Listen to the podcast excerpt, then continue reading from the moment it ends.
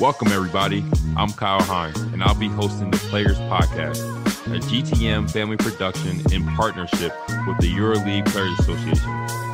I will be having in depth conversations with current and former EuroLeague players about important topics that many athletes face on and off the basketball court. Stay tuned for more episodes.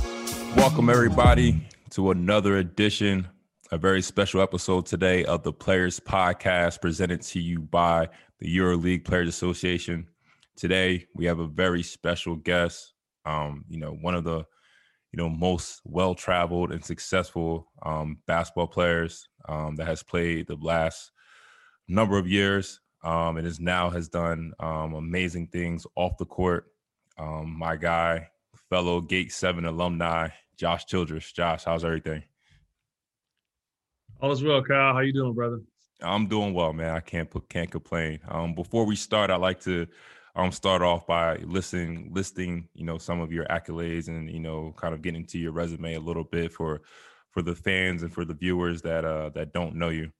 Um, first off, you were the the sixth pick of the NBA draft in 2004. Um, you've had a long career, you know, playing with the Atlanta Hawks, with the Olympiacos, as we mentioned, the Phoenix Suns, the Brooklyn Nets, the New Orleans Pelicans, the Sydney Kings, which we're going to talk about a little bit later because we have something in common there. Um, the Texas Legends, two years in Japan, and another year um, in Australia. And your individual accomplishments are, I mean, are incredible as well. Um, first of all, you were a parade All American in high school, um, a Stanford graduate, which may be the most impressive thing, you know, on your resume. um, first team All Pac 10, uh, All Rookie team um, all EuroLeague team, numerous, you know, Greek League accomplishments, um, NB, NBL first team, um, and now, um, which is something that we're going to get into today. Um, as you can see, the logo in the background, you're the CEO of Landspire Group, um, and amongst other things, amongst other things that you have done in your career, your career, both on and off the basketball court, man. I just want to say I appreciate you taking the time um, for stepping in and, and being a part of the Players Podcast today. Yeah, no, I appreciate you having me. Um, obviously, uh, accolades aside, man, it's it's uh, it's been a, heck of a journey. I've been very blessed, uh, you know, and and you know, growing up where you know I grew up was probably similar to the city to where you grew up. Mm-hmm. It's not easy to to get out and to to do what we've done. So, um, you know, just want to make sure that we always appreciate that and, and uh, you know make light of that. So it's been a blessing for sure. Definitely, definitely. Now we're on. We're going to fast forward right into your EuroLeague career, um, and you were kind of, you know, um, I guess you would say a pioneer um, of some sorts. Um, I kind of put you in a group of you, Earl Boykins, um, you know, those guys that were, you know, at the time, um, you know, before you kind of came along and decided to go overseas, you know, overseas was almost looked at looked as, you know, a lot of guys where their careers was over you know, you have guys like, you know, I guess you could say Dominique Wilkins and, you know, um, Roy Tarpley and some other guys, you know, that, you know, once their careers were over, you know, they went, you know, overseas. But you were kind of a pioneer, whereas that, you know, in the midst of your prime, that you decided to, you know, take your career um, overseas and, and and play for Olympiacos. So, you know, talk about what went into that decision and what went into that process um, um, for you. Yeah, man. The decision uh, really was based on the, the, restricted free agent process in the NBA mm-hmm. and essentially finding a way to sidestep that. Uh, you know, I was, uh, you know, I spent four years in Atlanta, was uh, what I thought was part of the core of that team. And, you know, a new GM comes in and tells me to go out and test the market. And, and I did. You know, I had a couple other teams that I was looking at that he didn't necessarily want to do any signing trades with. And so it just created a situation where, um, you know, this Olympiacos deal uh, was pitched to a number of other guys. Mm-hmm. Uh, but I sat down with them, I understood their vision, uh, got a chance to, to, to go to Athens, um, see the facilities, see, you know, Athens in the summer. And, um, you know, the decision was easy after that. So I was able to not only, um, you know, get a contract that was, um, was, was nice and was quality for me and my family, but also an opportunity to, you know, step out of this restricted free agent process and, um, you know, still play the ball, play ball at a high level. Now, what were your initial thoughts? Like you said, you you talked to um, you know, the, the owners of Olympiacos at the time, and and then when you went to Greece that very first time, um, you know, Athens is a lot different than you know Compton, California, or or, or Atlanta, Georgia. Um, so, what were your initial thoughts when you stepped on the plane, off the plane that first time for that first visit? Man, it was uh, it was incredible, and, mm-hmm. and mainly because you know there was a fair amount of, of attention there, you know that I didn't realize that Olympiacos had. You know, mm-hmm. you, you think about European basketball, uh, and you know you see. Well, I, I'd only seen really uh, soccer to that point. See the fans, they're they're hype, they're in the in the stadium, going crazy, uh, and I never really experienced that. I mean, Stanford is a pretty small um, university uh, you know, our our fans in Atlanta, we didn't necessarily sell out every game. Let's mm-hmm. say that. Uh, so, you know, having that sort of passionate kind of rabid fan was new.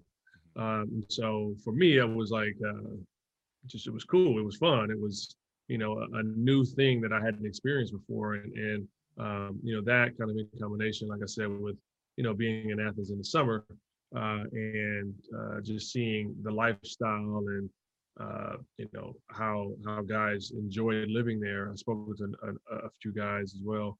It's just it, it, made the decision a little bit easier for me. Yeah, I mean, there's, I mean, I've, like I said, we're we're both Olymp- Olympiacos alumni, I guess you can say, and you know, yeah. there's nothing better than Greece or Athens in in the summertime. Um, sure, it's, it's it's amazing. Where did you uh where did you stay at when you when you lived there? I was in Glyfada. Yeah, same with me. Same with me. There's there, there's yeah. there's nothing better than Glyfada, Glyfada or Voula Vouliagmeni in the summertime. yeah, sure, man, for sure. Now, when you what did you know about EuroLeague basketball before you came over? Um, because I mean, honestly, for me, like I I didn't know anything about overseas basketball um at all growing up. You know, as you know, American kids, you know, our first dream is you know the NBA, and that's it and you know overseas basketball is kind of an afterthought but you know what did you know about euroleague before you before you came? Did you know anything? Did you watch any games? Did you have any um you know did you know anything about it? Yeah i didn't know anything. Mm-hmm. uh, i knew that you know a couple of my friends played over there. So i you know i reached out to those guys asked some questions. Um, you know and obviously you see you know your high level guys from europe come over to the league and some have success some don't. Uh, but you know, I was going into into that league, you know, really unaware of of what it was going to look like. I'd watched some stuff on YouTube and, you know, tried to do as much uh, due diligence as I could, but you know, you never really know until you get in it uh, and you understand, you know, how how uh, high level the basketball is in, in Europe, in Europe oh. specifically. On the court, what was the biggest adjustment compared to the to the NBA for you? Uh, I think it was um, you know the the strategy behind the games behind mm-hmm. the games uh, you know we we had a heck of a team yeah. uh, that you know we still i think tried to to strategize a bit more than other teams or you know i don't say we overdid it but you know you got a team full of of horses you got to let the horses go out and roll right yeah and uh you know that was a change because in the league you just you let your your guys just get after it and you know it was very much uh, you know based on like strategic plays and and you know making sure that you follow the game plan, which I understand, uh, but you know that was a big adjustment period for me, um, you know, in coming over there. We talked about the adjustment on the court, but what about the adjustment off the court? Um, I was listening to an interview you were doing a little bit earlier, and you were talking about how, um, you know, once you got to Athens, you said it was difficult, but um, I want you to explain a little bit about you know your mentality once you got there. You you you talked about in the interview how you know you kind of went with almost like an open mind, a mindfulness about going over there um, because you you said that you know as you know as a young kid that you can never fathom you know having the opportunity to you know to be in, in Athens, Greece. So talk about that mentality and talk about where that kind of stemmed from for for you. Yeah. So uh, you know, once again, never in, my wildest dreams imagine playing basketball in Europe, mm-hmm. um, you know, and at that level. And so when I came over, um, you know, having spent three years at Stanford, I was exposed to a wide range of people, uh, you know, from a bunch of different backgrounds. So I I'd been able to, you know, find my way in that world, um, you know, quite comfortably. And you know, I, I was going to do the same when I came to, to Athens. And so um, you know, I spent a fair amount of time, you know, in my first kind of few weeks there, a few months there, just learning the, the culture, you know, figuring out where to go, where not to go, mm-hmm. um, you know, who you talk to, who you don't talk to, kind of all those things that you you do when you you move to a new place. Um, and uh, you know, eventually I realized that, you know, I, I didn't like the attention like that. Um, you know, and, and you know, you you're walking down the street or you're at the grocery store and somebody just wants to show you their their Panathinaikos tattoo or their yeah. tattoo, whatever, you know, and it's just like it's a constant barrage of of this. And you know, there comes a time where, you know, you're in it so much that you just need a break. Exactly. And so yeah, towards the second half of my my first year there, um, you know, I, I I spent a lot more time in the house in my second year the same just because it was uh, it got overwhelming sometimes. Now you were the the highest. You mentioned the contract, but you were the highest paid, you know, player outside of the NBA. Um, and you know, you got a lot of attention because of that. You know, there was a lot of, you know, whether or not it was, you know, articles from the American press or articles from the the foreign press. Did you ever feel like any added pressure be, because of that? Because you know the weight of your your contract and the expectations that that kind of came with that. Of course, mm-hmm. of course. I mean, I was that weighed heavily on me, especially my first year um, you know, coming over to Europe, having that adjustment period, uh, and uh, you know, coming in there feeling like I needed to, you know, put up 20 and 10. Yeah. You know, and have a coach that said, I want you to be a part of the system. And so I'm I'm balancing that in my mind. Uh, and you know, I've always prided myself on being a very coachable player. And and so, you know, from the outside looking in, you know, people probably would question, you know, my effectiveness, my numbers, all that stuff. And for me, it was just a juggling act where I was trying to, um, you know, live up to to the contract while also trying to, to fit into a system that you know the coach wanted to to, to create. So, um, you know, it's definitely you know, definitely pressure there. Um, you know, I, I, dealt with it the best I could. I ended up that first year, I, I lost my, my father as well, so I was dealing with some personal things, um, you know, that kind of impacted me on the court. But uh, you know, it was uh, you know, it, it's it's a different kind of beast when you got that pressure and people are expecting you to do X, Y, Z because of you know the, the contract that you have, and I think that's a that's a, a unique quality that that athletes or unique eh, situation that athletes have to deal with. Right, mm-hmm. people know what you mean, mm-hmm. right, and, and, they always measure you based on on that metric, um, and it just creates a dynamic where you know your value isn't necessarily always tied to your contract because your value to that team is based on what you bring to that team, not necessarily, you know, the, the amount of points and rebounds and assists that you you you know you can put up on the floor. So um, definitely felt pressure, but you know, it's that's a part of the game. Yeah, I think the the positive of that, um, you know, for a player like me, was that um, you know my first exposure of overseas life was seeing you um, you know, because you went over and because, you know, you had garnered so much attention, you know, whether or not it was in, you know, Slam magazine or, you know, the features they did on you on ESPN or different things like that, you know, my view of overseas basketball was, you know, seeing it through your perspective.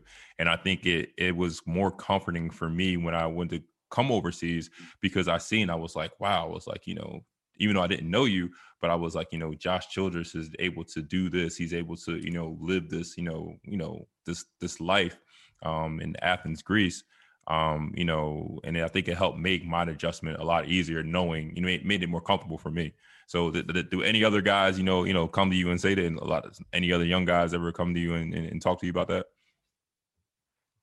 Yeah, and and I'd say guys talk to me more about um, just opening their eyes to mm-hmm. to opportunities in Greece, you yeah. know, or uh, in Europe in, in general. Europe in general. Uh, and you know, feeling comfortable and confident in being able to make a living for themselves, you know, providing for their families, and not always feeling the need to chase the NBA dream. Yeah, uh, exactly. the NBA obviously is the NBA, right? And it's it's the pinnacle of professional basketball. Uh, but um, you know, guys do very well for themselves over in Europe, and um, you know, are able to create long, successful careers, uh, you know, in doing so. And so I've had a few a few guys come to me and and really just mention that they were thankful that I showed them that um, you know that was a possibility, and you know they didn't have to chase the NBA, uh, you know, at length and end up you know in the process you know, missing out on a, a fair amount of, of dollars for themselves and their family. Yeah, man. I I, I want to say I want to thank you and I appreciate you because, like you said, I mean, you you definitely you were the you know the pioneer. I guess sometimes the you know pioneer has to take the the shots on the you know on the front line sometimes, but you definitely showed that there's definitely you know life outside of you know the NBA and you can still be you know successful and still you know um, like you said, take care of your family and still, you know, be afforded, you know, many other opportunities that many people thought were only existed inside the NBA. So yeah, I appreciate that, bro. Appreciate that. Now I have to ask this question, and you know, um, one of the things that you know, being a you know on the Olympiacos and and understanding the Panathinaikos rivalry, um, everybody I've talked to has a story, um, Olympiacos or Panathinaikos story. Um, so first, how do you describe the Olympiacos Panathinaikos rivalry to people that don't that have never been a part of it? And then the second part of the question is, you know, do you have a story? Because you played in some heated games. I mean, there was there was you know times where I think at the time there they were the I guess the ten they won eight eight championships in a row in the Greek league or something like that, and they were defending EuroLeague champions one of the years before or something like that. So you guys are considered the two best teams, you know, probably in EuroLeague and in one city. So I know you guys had a lot of different rivalries. So you know what what is your you know, your best you know moment or best memory from you know from those games? Yeah, So I would, I mean, not everybody gets this reference, but I would describe this that rivalry as like the Bloods and the Crips on steroids. That's how I say it. That's how I say it. That's how I say it. You know, it's, it's like on site, they just they just getting after. Right? um, and you know, it's a long heated rivalry. You're born into, you know, being an Olympiacos or Panathinaikos fan, and you know, like I, I mentioned, the tattoos, and you know, people it's it's it's a it's life. It's a lifestyle for them, and so um, you know that and the passion that it breeds is is is just crazy to experience. And you know, I say my first exposure to it and my last exposure, two stories I tell. So um, first exposure, we have our first uh, away game at OAKA, and um, you know, coach comes to me and says, "Hey, Josh, you haven't experienced this before. I'm not going to start you tonight. I want you to just take this in, understand what this is going to be like. Um, you know, so I'm like, all right, I played in crazy places. Like, why, why are you acting like this? Uh, and we walk, we, we walk in, we go through uh, layup lines, and all of a sudden I look over, and uh, they're like fanning this area right by our bench. And I'm like, what's what's going on, dude? And so I, I saw the net, you know, that protects us, yeah. was on fire. And so somebody shot a flare down at our bench and the, and shot it and it landed in the towel bag. And the towel bag caught on fire. And it's just like this is the start of you know of the game. And so I, am just like, all right, what, what the heck did I get myself into? And then fast forward to you know my last game in in Greece. Uh, it was at um, at SEF, mm-hmm. and uh, you know it was it was in the playoffs, and we would go out to warm up and everybody's like coughing. And I'm like coughing, eyes watering. I'm like, what the heck is going on? So they usher us back into the locker room and we asked them what's happening. And the police had to shoot tear gas in the gym because our fans were going crazy, right? So had to let it air out, you know, had to go back out, warm up again. Uh, and um, we played a game. Game's not going well. Uh, and so um, to start to see stuff flying from the from the stands. Uh, and my I have a couple of my buddies there that that game, and uh, you know I look over and they're just like, dude, this is crazy. So the fans are going into the bathrooms. They'd broken down the toilets. They were throwing like pieces of ceramic. They were throwing toilet handles, stuff from the faucets, sinks. Um, you know, my buddy uh, got hit with a bottle that was filled with uh, urine and feces. Uh, and it's just it was just a crazy thing. So then um, somebody throws something on kind of near near Panathinaikos' bench, and um, one of the things I'll never forget, your Yotam Halperin told me, he said, Josh, whatever you do, if anything touches the floor, never, never touch it. Never grab it, never kick. He's like, he's telling me the story of somebody that uh, got two of their fingers blown off going to pick up something off the floor. And yeah, sure enough, this was like an M80 or some sort of like firecracker or something that they threw on the, on the floor and made a, a black mark on, on our, our, our floor. So it's it's wild, man. It's wild. You know, you obviously you've been in some of the other places with, uh, you know, like uh, Serbia. They they got mm-hmm. the laser pointer rolls of receipt paper. They were throwing hot coins at you, batteries, whatever. So it's it's a jungle out there, man. Yeah, man. I think like like I said, I think some of the people you tell tell this to and tell these stories to that that don't understand it or don't experience, or I try to tell it to my friends, you know, back home, and I'm sure you, have done the same. That they they don't get it like and, and it's yeah. hard to really let you experience it like it's hard to really put in words like for my my experience like we were playing in the the cup and at the time i don't know how it was when you guys but at the time when we played the cup was the only time that both fans from either team could be there so we were playing mm-hmm. at the gym in uh in Glyfada um at the old airport um and Olympiacos fans was on one side, Panathinaikos was on fans was on one side, and I'm out there just warming up, and they're shooting flares back and forth at each other. And for whatever reason, I don't know why. I guess I was the target or it was a misfire. Somebody shot a flare. I'm at the free throw line, you know, working on my free throws. Somebody shot a flare, hit me right in the back of my head. Boom! I fall on the ground. Ah. my warm up pants are on fire. they they pick me up, take me to the locker room. Right. So this is like right before the coach starts the speech. So I'm sitting there and I'm just like, you know, still a little, you know, like what's going on so the coach just gets up and just draws the play and, and and I'm just looking and I'm like, yo, we're not going to mention anything about me getting hit with a flare in my head. and you know how it is in Greece and some of the Greek players are like, no, this is this is just this Olympiacos Panathinaikos. And we just kept it moving like nothing even happened. Like, man, this is hilarious. Yeah, man. It's uh, somebody really needs to do uh, a deep dive or like a book um, about the rivalry and like different player stories. Because, like I said, everybody I've ever talked to, and and I'm sure the same for you, um, has a story or has some type of experience about about the rivalry. So, sure, for sure.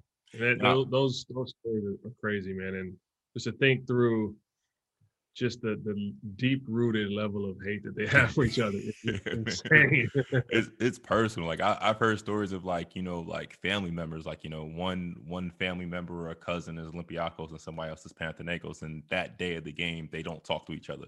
Like they don't mm-hmm. associate with each other. Like it's it's intense, man. It's intense, man. Sure, sure. Intense.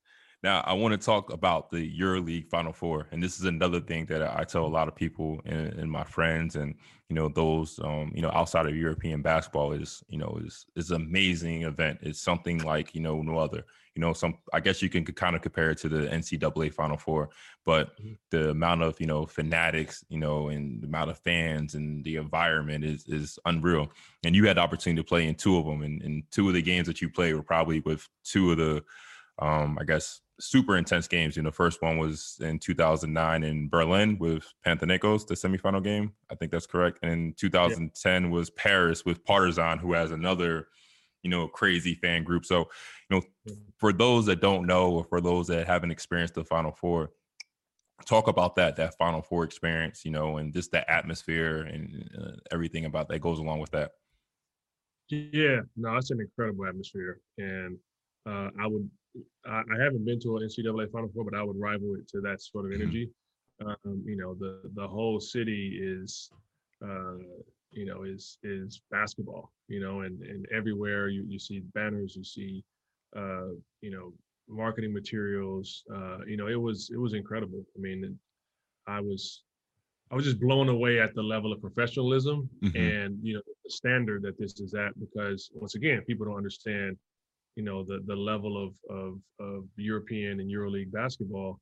And I mean, this is just it's, it's, it's a class act. So um, you know, going in there uh, in the arena, seeing you know essentially four quadrants of, yeah. of teams, and you know their respective styles, how they respond to all the other fans uh, was just uh, it was unlike anything I've ever seen, man. I was uh, I was definitely thankful for that. I mean, we we ended up first year there, we lost to, to Panathinaikos in the, the semis, um, you know, in a, in a heated game, which was, you know, unfortunate. And then second year, um, we ended up making it to the finals and just overmatched with Barcelona. But um, I mean, it's it's uh, one of the best experiences I've ever I've ever had, you know, playing basketball.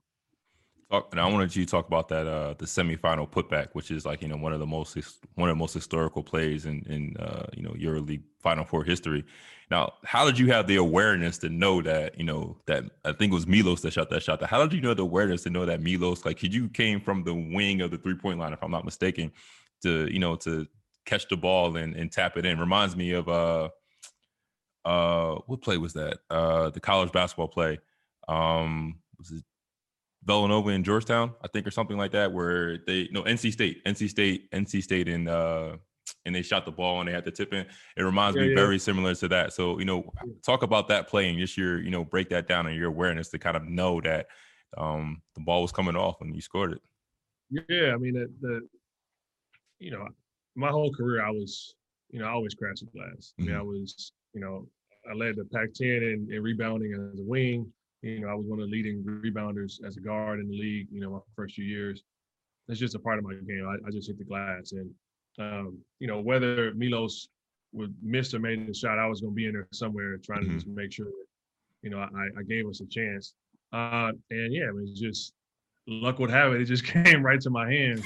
and I just, just, you know, tip dunked that thing in. And, and um, I can't tell you, number one, obviously, it would have been a massive upset if we lost that game. Yeah. But um, you know, just the the extra life that we gave ourselves on the bench. Everybody was hype. Pat Beverley came over there, you know, punching me in the chest and going crazy. Um, and to this day, I'm, I'm, not even gonna lie, I get death threats from from uh, Partizan fans. Really? You know, they're oh still God. they're still not over it. still not over it. I get death threats. I get you know F you, this, that, I, I hope you this and this. I mean, it, wow. they, they still hate me there. So, you know, for whatever reason, man, I I, uh, I made some enemies, but uh, you know, it was definitely a, a big moment for for the club, and you know, I know that our, our fan base was happy that we went to the finals for the first time in a while.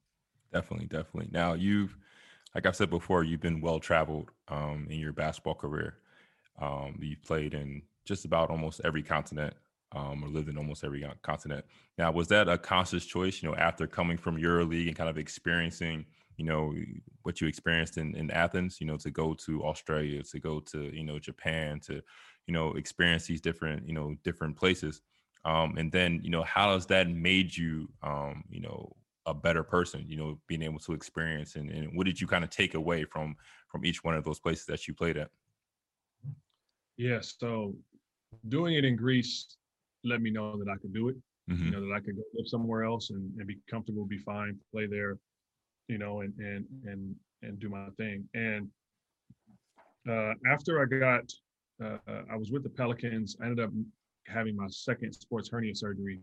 So then they waived me, uh, and you know, at that time I was just like, man, you know, I'm gonna go back. I'm gonna finish my degree.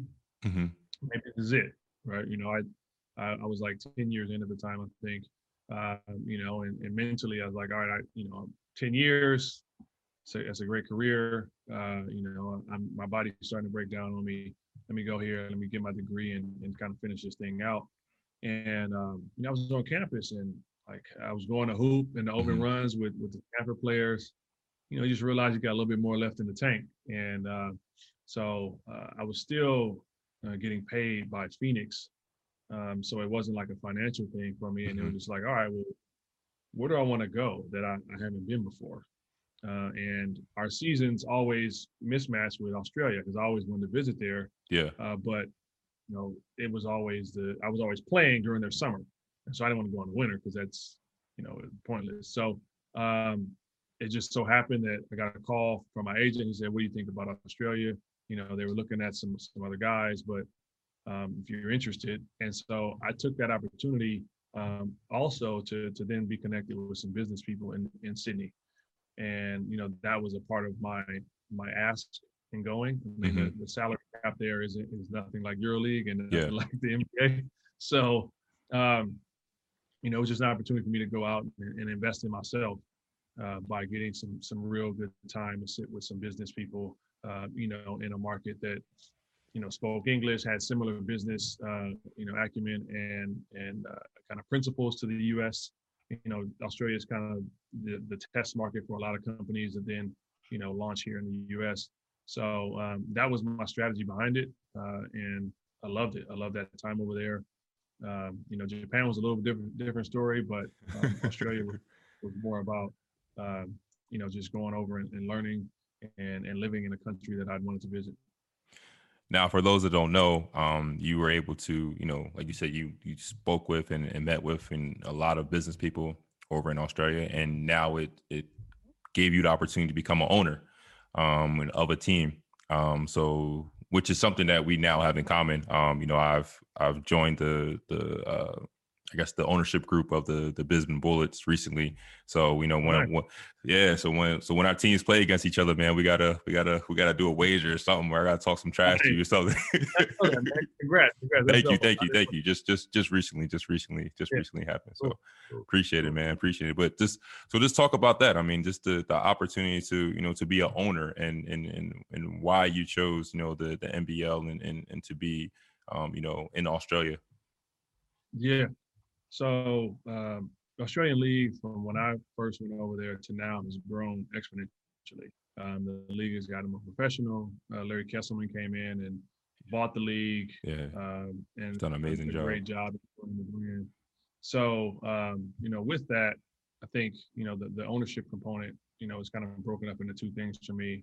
Uh, number one, uh, it's it's just spending 15 years playing, uh, you know, for teams and dealing with that. Like it, it's just a, a, a really cool, I guess, honor and privilege to now be a part mm-hmm. of the ownership group. Mm-hmm. You know, and try to create a culture and a vision and you know something successful on the other side of it, right? So that's one one component, and then two, um, you know, having a chance to go out and spend some time in Australia, mm-hmm. uh, you know, on a yearly basis for me is also you know, a big deal. And, and uh, you know, I have some lifelong friends there that I love to con- kind of continue to see and, and all that. So um, the combination of that, in addition to it, I think being a good investment, yeah. uh, is is why I, I, I ended up doing the deal. Um, you know, the the league has done what it's done now without a, major TV deal. Um, yeah. You know, had success with you know uh, uh, Terrence Ferguson, LaMelo, uh, R.J. Hampton, you know, um, this kid Jae'Sean Tate just came out, Torrey Craig. You know, and you're seeing more and more guys, you know, transition from the NBL to the NBA. Uh, and I think that, you know, now you got the NBA reacting to that, right? They got this G League team that they want to create to kind of keep kids here. But you know, more and more guys are going to continue to make that transition to the to the NBA out of the NBL, uh, which I think is going to continue to help help grow the league. I agree. I mean, I think it's uh, it's the the league has definitely. I've been following the league for a while now, and I think like the potential and the growth factor of the league is is incredible. Um, and for them to be able, you said, they haven't been to do what they've done without a major TV deal, and only have you know eight or nine teams in the league currently. Um, if they're able to you know continue this on this rate, I mean, it's just you know it's, it's has a lot of like I said, has a lot of a lot of great opportunities. Yeah, for sure, for sure. Now I want to get into um, what the the main topic of of our of our conversation of our podcast is today, and that is you know athletes um, getting involved in real estate, um, real estate investment, real estate uh, development.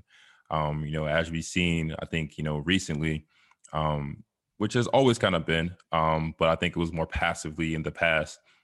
athletes have you know taken a more active role in real estate real estate developing, whether or not it's buying whole, whether or not it's flipping or wholesaling, or like you're doing, you know, large scale development deals. So I wanted to talk to you more about it because you have experience um, and you're somebody, you know, that has recently um, retired and, you know, you've kind of, you know, dive right in and you've had tremendous success. Um, so first off, I want to talk why real estate, you know, what was it about real estate that, you know, was the, I guess the asset class that you chose to you know spend your time in and and, and invest. Um, you know, majority of I guess you can say your finances, also your time, and you know, and and why'd you choose real estate as your the second part of your you know of your of your career? Yeah, so real estate for me, you know, going way back to like my my great grandparents, mm-hmm. um, you know, they were landowners in the South, mm-hmm. and that wasn't normal, right? And so I saw the power of what real estate did to then provide for my grandparents and then my mom and uh, you know and the family in general. And that was all done through through real estate. And so fast forward to college, you know, my scholarship donor at Stanford was uh, is a, a real estate tycoon, mm-hmm. and um, you know, I saw the power of that too. Right, you took, you know, you took me and probably another hundred plus people um, who may not have been able to afford a Stanford education, put us through school through real estate. Mm-hmm. Uh, and you know, as I played, I I invested in and dabbled in a bunch of different uh, you know sectors, uh, venture capital, private equity, uh, you know, and the like. And I just always kind of came back to real estate somehow. Mm-hmm. Uh, and so my last year, kind of when I thought I was going to retire, but um, 2018, I ended up uh, buying a commercial property here in, in, in Southern California.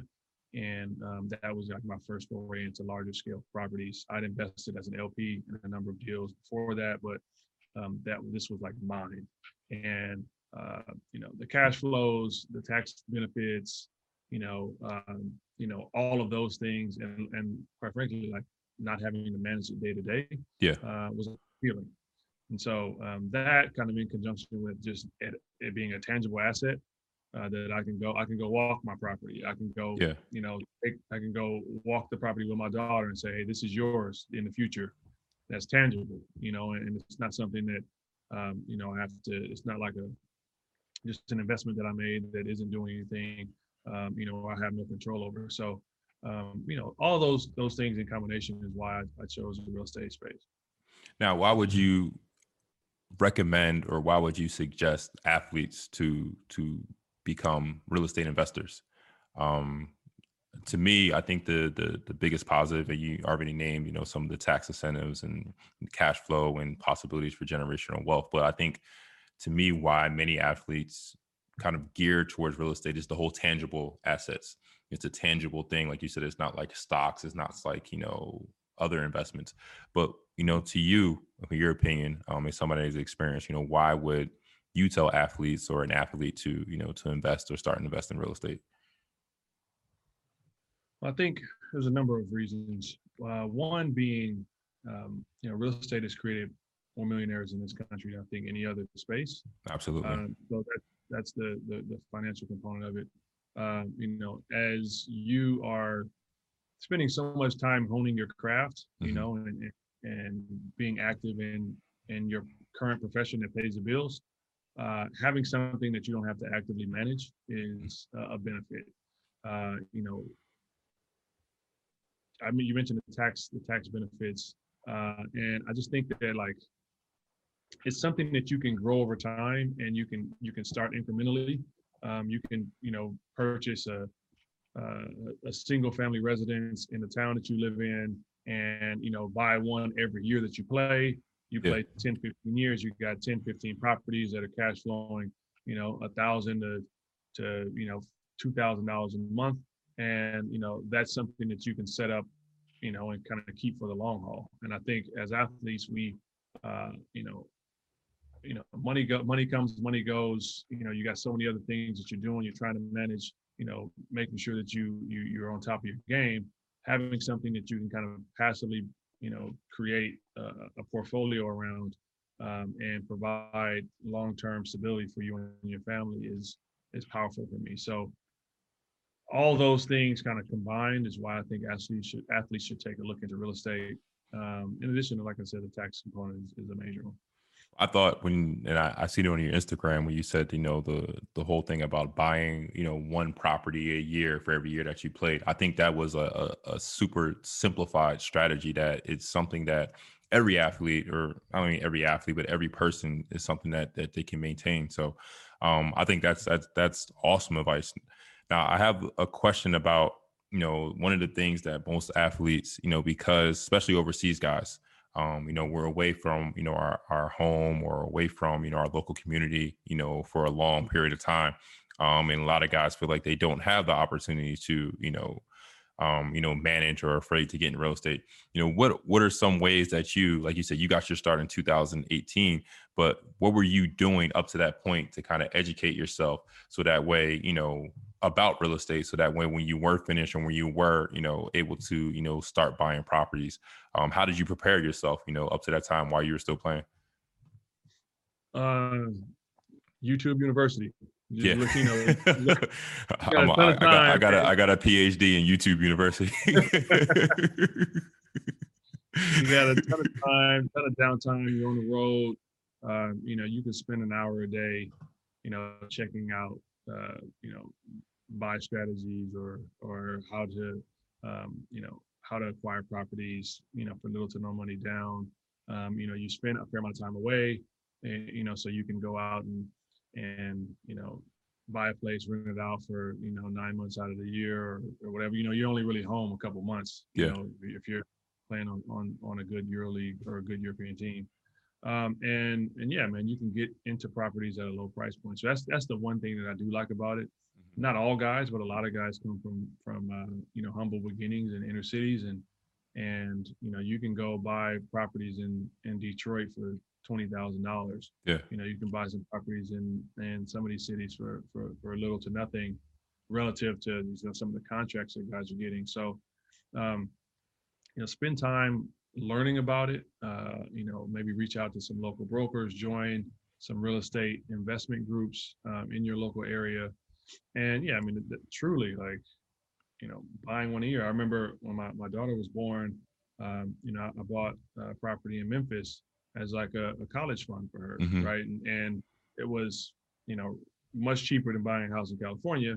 But you know, now she has something that's going to grow over 18 years mm-hmm. uh, from an equity perspective, but also that's you know depositing money into a bank account for her for the long haul, and that's something that's passive, uh, you know, that I I don't really have to manage too much, uh, and you know, it's a way to just to just grow, um, you know, grow your net worth and your portfolio uh, in a simple manner. So I, I, highly encourage more and more athletes to get involved uh, because not only on the investment side, but you know, being probably some of the more um, well-respected and famous people from the areas that we came from, you can leverage that into um, opportunities with your local cities uh, to to do deals and and, and work with them. Um, you know, in any capacity. I'm doing that right now in Compton. Right, I'm, I'm yeah. doing a um, uh, 75 unit development there, uh, you know, based on just my time in the city and, and wanting to see, you know, affordable housing come to the city. So. Yeah, so I mean that was kind of my next question. Um, but before we get to that, I wanted to ask you, you know, because a lot of a lot of time athletes are afraid of the the fear of getting started. So can you talk about, you know, when when you bought your first property, and you know what made you kind of like, you know, just I guess almost like I say is press the button, just press the button and kind of you know just kind of go at it. Um, and now you, let's talk about you know moving into now. The second question is how many units um, you know do you currently have right now? Um, and so those those first two questions. Yeah, so uh, I bought my first first property when I got mm-hmm. drafted. I bought you know a house when I was in Atlanta. I bought my mama house. Uh, you know, so that was my first step into real estate.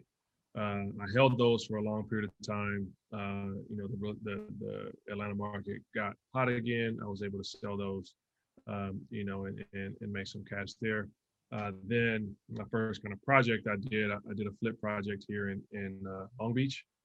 Um, was able to pick up uh, a property from a wholesaler, um, you know, for 300k. I put you know some dollars into it uh, myself and actually a former um, another former basketball player, uh, mm-hmm. Jamal Sampson.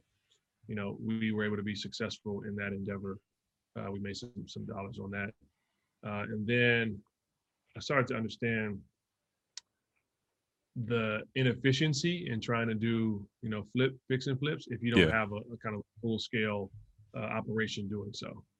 Uh, you know, and so those dollars were tied up for you know six to nine months and you know it was with the hope of selling and making a profit. Uh, you know so if you don't have a system where you're doing you know three to five to seven to ten of those a year it really makes it hard to create a sustainable business. Um, and that's when i then stepped into the larger commercial properties. So i bought a 12 tenant center uh, here in orange county and that was my first larger purchase. Um, and uh, that acquisition has been been great for me uh, so far um, you know, COVID has, has created a little bit of a bumpy path, but we've been able to uh-huh. navigate that and figure that out. And then, you know, I got with my former college teammate and roommate Justin Davis, mm-hmm. and we were like, all right, there's going to be a lot of investment that's going to go going into these inner cities through opportunity zones. We need to do something about that because we are representative of the community. we got to make sure that we come in there and, and actually make sure that these investments are impacting the community in a positive way and not just making somebody else richer. Mm-hmm. So that's what we started Landspire Group, and uh, you know, and and now we have um, a little under 400 units in the pipeline for development. Congratulations! Uh, Congrats. Yeah, thank you, thank you. Uh, and then we were part of the acquisition of a 500 unit hotel here in Newport Beach, uh, and um, I'm invested as an LP in a number of, of other properties across the country. So, um, you know, I, I don't, I haven't actually done a tally on how many units I'm involved in, but that's a that's a good problem to have. I'm trying to grow the right way, man. And, yeah. And people, and, and so, you know, this this process for me has been a, a heck of a learning experience. But, you know, I'm happy that I'm going through it with people that I trust and that I know. Now, now many athletes, you know, we get presented with deals, whether or not they're good or bad, um, all the mm-hmm. time. So how how have you gone about in your career, especially real estate deals? I know that all the time there's you know guys that you get prevented presented with you know development deals or you know their friends wants to do a this flip or you know that type of stuff. So you know how were how have you been you know vetting deals um you know over the course you know of your experience as a player and then what advice would you give you know to to other athletes or you know other players specifically you know about vetting deals and, and, and trying to make sure that they they find the best deal for them in their investment strategy yeah uh, you know a lot of that comes from figuring out you know what you want out of the deal mm-hmm. you know is it an equity play you know where you're trying to you know force appreciation is it a cash flow play where you just want to get some some cash coming in monthly. Whatever your needs are for that investment, um, you know, I think that's the first thing. Secondly, from for vetting um, deals, it's hard. Yeah, I mean, just point blank. Like everybody has a deal, and everybody wants to sell you on a deal. Uh, and what I would do is, I would essentially just suggest um, either, uh, you know, hiring somebody to, to help you vet the deals uh, or working with your financial manager to kind of help you on that front as well. Um, you know, I've experienced it on both sides now where I, you know, as an athlete was pitched, you know, deal after deal. And now as an investor, um, you know, I'm, I'm pitching guys deals. Mm-hmm. And so I know the difficulty in, you know, can I trust this guy? Is this a good deal? You know, is this going to be, you know, a, a two x, a three x, a, a, you know, am I going to lose money? What's what's this look like? Um, you know, so it's it's really difficult to navigate the space. Um, you know, so education is key, but um, you know, really getting getting with people you trust. I mean, I, I've I've talked to a number of other um, you know basketball players about um, opportunities that they'll show me. Say, hey, do you think this is a good deal? Um, I give them my honest feedback, and you know, I'm open to doing that with more guys. It's just a matter of you know, getting an understanding of how serious they are about the investment space before, you know, I spend my time and yeah. and, and, and waste their time as well. Now, uh, now in the second part of your career, um, I think sometimes a lot of athletes are afraid because they don't necessarily aren't comfortable in these rooms, aren't comfortable, you know, with speaking with, you know, a lot of these, you know, big name developers and stuff like that. Have you found that um during your time have you found that there has been any pushback because you're an athlete or because you know people only feel that you know that you're only you know in this or only part of these deals because of your name and not necessarily because of you know other value that you can contribute? Have you re- experienced anything? And, and how do you as an athlete kind of navigate those waters and kind of put it where you can kind of show people that you know that i'm really like this is really what i'm really trying to do. It's not just you know a money play or not just because i'm you know i'm, I'm Josh Childress or whoever. Right, right. I experience it all the time. Yeah. I mean, people see athlete first. Now, fortunately, you know, having gone to Stanford, that also is part of my package, right? And so yeah. people see that, and there isn't always the the same sort of uh, assumption that here's just this, you know, athlete who doesn't know what he's doing. Mm-hmm. Um, but I say all that to say it's something that you'll deal with for the rest of your life until you are a true professional in this other field. Mm-hmm. Uh, and um, I experience that on a daily basis. Um, I get meetings because of my background, and then it's on me to actually show up and present and you know make sure that they understand that I'm I'm more than what you saw. You know, uh, getting a tip in in EuroLeague. Like yeah. I'm, you know, I'm a I'm a, an investor and, and, I'm taking it seriously. And um, you need to understand that and appreciate that, and you know, take me seriously as well. So it's all about your presentation. Mm-hmm. You know, I'm, I'm punctual. I make sure you know I'm prepared, and um, you know all those things, just like you would in, in, a, in a basketball game. You you know you you um, you know you watch film. You you know you uh, go through shoot around. You get your pregame nap. You you know mm-hmm. all those things. It's, it's the same qualities you know that I'm taking into these meetings, discipline, the the, the work ethic, preparation um, that I'm I'm taking into this space as well. So, you know, making sure that you marry the two uh, and and are, you, you're serious because if you are, people will take you seriously. Now, how often are you know when when you were in the locker room and you were playing? How often are other athletes or other players having these type of conversations about you know their investments, their their their real estate deals or you know what they're interested in off the court um, you know when it comes to entrepreneurship or or anything type of business. Because i know that i'm noticing more and more um, i feel like when i first came in that these conversations were something that were almost taboo like they were something that never happened. But now um, recently over the past two, three, four years, I'm re- knowing that younger guys or even guys in general are talking about, you know, what they're own or what they're invested in. So how have you seen that and during your course of your career? Like I said, are these conversations or these topics that are something that are coming up, you know, amongst, you know, the the players that you play with or during your time? Yeah, so the a big com- a big component of this is guys have access to more things than they had access to before. Yeah, right. So with, with, social media, with you know Instagram, LinkedIn, Twitter, you know all these platforms, you know I can get to a CEO of a company or um, you know somebody can get to me a lot easier than before. So the access is is grown exp- has grown exponentially. Mm-hmm. Secondly, uh, back when I came into the league, uh, you know it was more impressive, or guys were competing more about your car, your chain, your watch, you know, these sorts of material things. Yeah. And I think that shifted now to, you know, what tech company are you in? What yeah. do you invest in? Yeah. What you know, how many exits have you had? Like, yeah, and so the mentality has shifted, and I think with that now the conversations have shifted where guys are much more open and and uh, apt to talk about what they're investing in, what they're looking at uh, versus before. It's just it's a different mentality.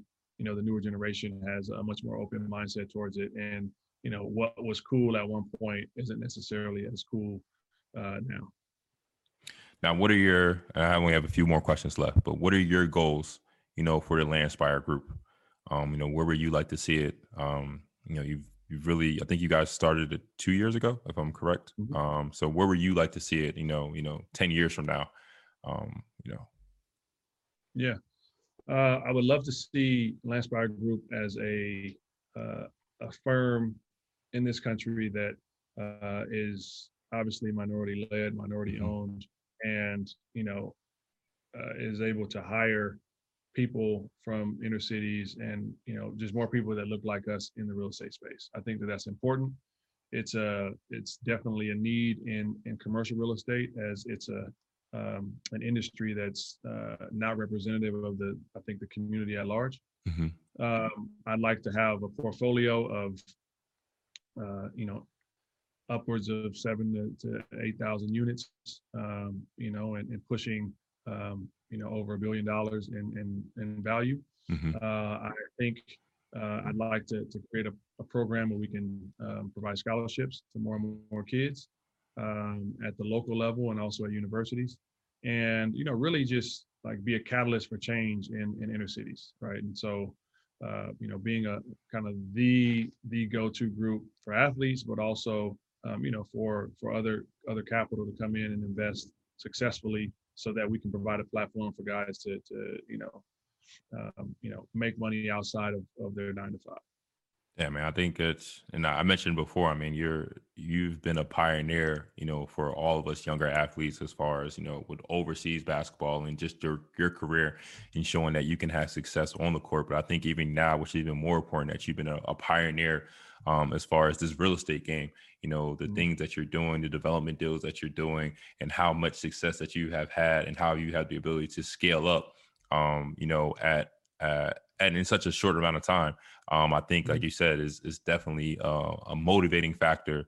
you know, for many of us, like I have, you know, conversations about with one of my guys, Malcolm Delaney, about you, you know, all the time about different things that you do and different real estate things. So um, I just want to say, um, I appreciate you, man. I appreciate, like you said, even more what you've done on the court, but you know, even more what you're doing off the court. You know, that you continue to to share and continue to provide content and provide motivation for you know for all of us out there. Um, so my last three questions um, are, you know, what advice would you give to an overseas basketball player or a basketball player or athlete in general that wants to get his start in real estate? They want to know, you know, where where do I start? You know, like you said, you have a whole bunch of stuff on YouTube. There's books. You know, everybody is a, a real estate guru on Instagram. So, you know, for you, what advice would you give them to, you know, to to have their start? Um, first, write down a, a list of goals mm-hmm. that you want to have with, with real estate. Is it to buy your first house? Is it to buy a portfolio of houses? Is it to buy an apartment building? Is it to build a community center? what what's your goal mm-hmm. so write down a list of three goals and then i would i would go to a website called BiggerPockets oh. uh, which is I live by bigger great, pockets. I live yeah, by bigger great resource yeah. um, for starting for individuals starting in the space.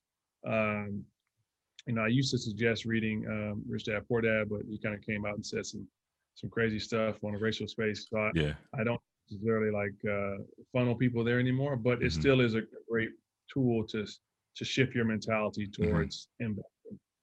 Uh, and um, I mean, yeah, then when you're home, do a deal. Yeah. You know, I think people have analysis paralysis and they they go and they want to, you know, analyze stuff for, you know, years and years and years, do some research, find a reputable broker in your area. Um, you know, I would shy away from from dealing with um, you know, family members that don't know what they're doing because mm-hmm. uh, that's really a recipe for disaster. So find a broker, find a realtor uh, that you trust uh, and that you build a rapport with. Have them show you some options, um, you know, in the rental space, and you know, and do a deal. Don't do a large deal, but you know, do one to get your feet wet uh, that you know, you know, can get rented out, uh, you know, while you're gone, and and that would be how I would start. Last two questions um and it's kind of kind of similar but you know what advice would you give to a young basketball player that is looking to become you know not only successful in basketball but successful in life? Like i said you've you've been well traveled you know you've had plenty of success on the court um so what would mm. you what advice would you give to a young basketball player um that wants to have a you know a longevity a long-standing pro career like you have had uh, first thing I would say is reach out to an older player, uh, a guy that, you know you you look up to, trust, you've heard good things about. Um, you know, it's something that I wish I would have done earlier in my career mm-hmm. um, that I didn't. Uh, but you know, we we've gone through a lot and we've navigated spaces that uh, you know a lot of other kids um, shouldn't have to navigate, right? Mm-hmm. And you know, if we can help them in that regard, I think that it's it's uh, really a beneficial thing for both sides. So reach out to a player that you think can help you. Um, you know, that's like-minded, that's from your area. I guarantee you, most of the guys will gladly help you. Um, so that's number one. Uh, number two is, you know, dedicate yourself to being the best version of yourself. Mm-hmm. So a, a, large portion portion of that is personal development. Um, you know, you should be trying to read a, a book uh, a month uh, on you know a wide range of topics outside of like basketball. Right, get out of your comfort zone. Read, you know, something on mindset. Read, you know, one of Phil Jackson's books. Read um, Shoe Dog, wh- whatever it mm-hmm. is, but you know, something to to to kind of get you, um, you know, more seasoned and more uh, exposed to uh, areas outside of what you're predominantly focused in. Mm-hmm. And then lastly, I, I, mentioned this in a couple other things, is just write down a list of goals. Yeah. Uh, I think that that's one of the powerful things to do because it forces you to think about what you want to accomplish. And um, and then you have a clearer pathway to doing that if you know if you know what you want to what you want to accomplish. I absolutely agree. I absolutely agree. Um, and my last question is the question I kind of put everybody on the spot with um, to try to transition back to basketball. Um, talking specifically about EuroLeague, um, like you said, you played there two years. Who was a player that you played against or played with that surprised you? Um, like I said, you played with some, you know, great players, whether it was Big Sofo or Teodosic or um, Papaloukas, or and you played Mhm. against a lot of great players in that era. So, what was a player that you that you had no idea about, or somebody that surprised you that you played against, um, you know, during that time? It had to be Milos. Yeah, Yeah, man. yeah. And he, the dude is just yeah, Is you know, his abilities uh, were just incredible to me. Because Yeah. you know, I think, you know, you look at what he's done. You know, he's had success, obviously, but he's a guy that I mean, it just his passing ability was was unbelievable. Um, you know, and and you know, you have these guys that like are successful because they don't care. yeah, You know, they don't care about making mistakes. They don't care. That was him. Yeah. You know, and and you know, you you have these other guys who overthink everything, want everything to be perfect. And um, you know, I just I really enjoyed watching him. Uh, you know, as a as a teammate, as a player, as a fan. Uh, I think he he he plays at a high level. Um, so him, and then uh, you know, um, uh, Spanoulis as well. I Mhm. think that what he's been able to do over his career is is incredible. Um, you know, I saw him early when he was in the league. You know, Mhm. when that didn't go, go well, uh, but you know his his transition back to Europe and like you know his his dominance in, in Europe has been incredible. So those were the two. I mean, there's so many that, I could name Yeah. that you know I, I'd never heard of or um, hadn't seen play that, that you know were, were really great players. Uh, but you know, those are the two that come to mind first. The last question. I'm I'm not sure how much current EuroLeague basketball you get opportunity to watch, but who is your you know the favorite your favorite player to watch currently or um you know in EuroLeague basketball right now? Shoot, uh, Mike James. Mike, my guy, Yeah, That dude is a monster. unbelievable, unbelievable, man, Unbelievable. Unbelievable. doing, um, you know, I mean, he's, he has a total package offensively. Um, and I haven't watched a ton of games. I see Yeah. a lot of the highlight stuff on Switch Cultures, but I mean, his finger rolls from the free throw line, you know, floaters both all over both place, hands. step back. I mean, it's just, you know, the, the offensive package is elite. So I would say he's one of my favorites to watch. All right, man. Well, I appreciate it. I know you, you know you you you got a busy schedule and you're doing a lot. Um, you know, being the CEO of your own company. But I just want to say, man, I appreciate you taking the time. You know, uh, you know, for the on on this on this uh, content and on this on this format of uh, you Yeah. know, letting us all know about your experiences both on and off the on and off the basketball court. Um, man, thank Yeah. you so much. And like I said, man, when uh when our teams match up in in the NBL, man, we gotta we gotta wager something, push ups or, or or something, something. For sure. I, I, I can't beat you in a push-up game, dog. We can, we, got too many muscles for you, but Kyle, uh, you know, I want to I want to commend you, man, on a, on an amazing career. You've you've done uh, Thank a heck of a job, and um, you know, I admire, you know, you've been able to play at this high level for so long. Um, so keep doing what you're doing, man. Thank and, you. I appreciate it. for a lot of the, the, the younger generation and the, guys in Europe um, because they need it. They need the representation. So um, kudos to you, man. Um, proud of what you're doing, what you're accomplishing. Just keep going, man.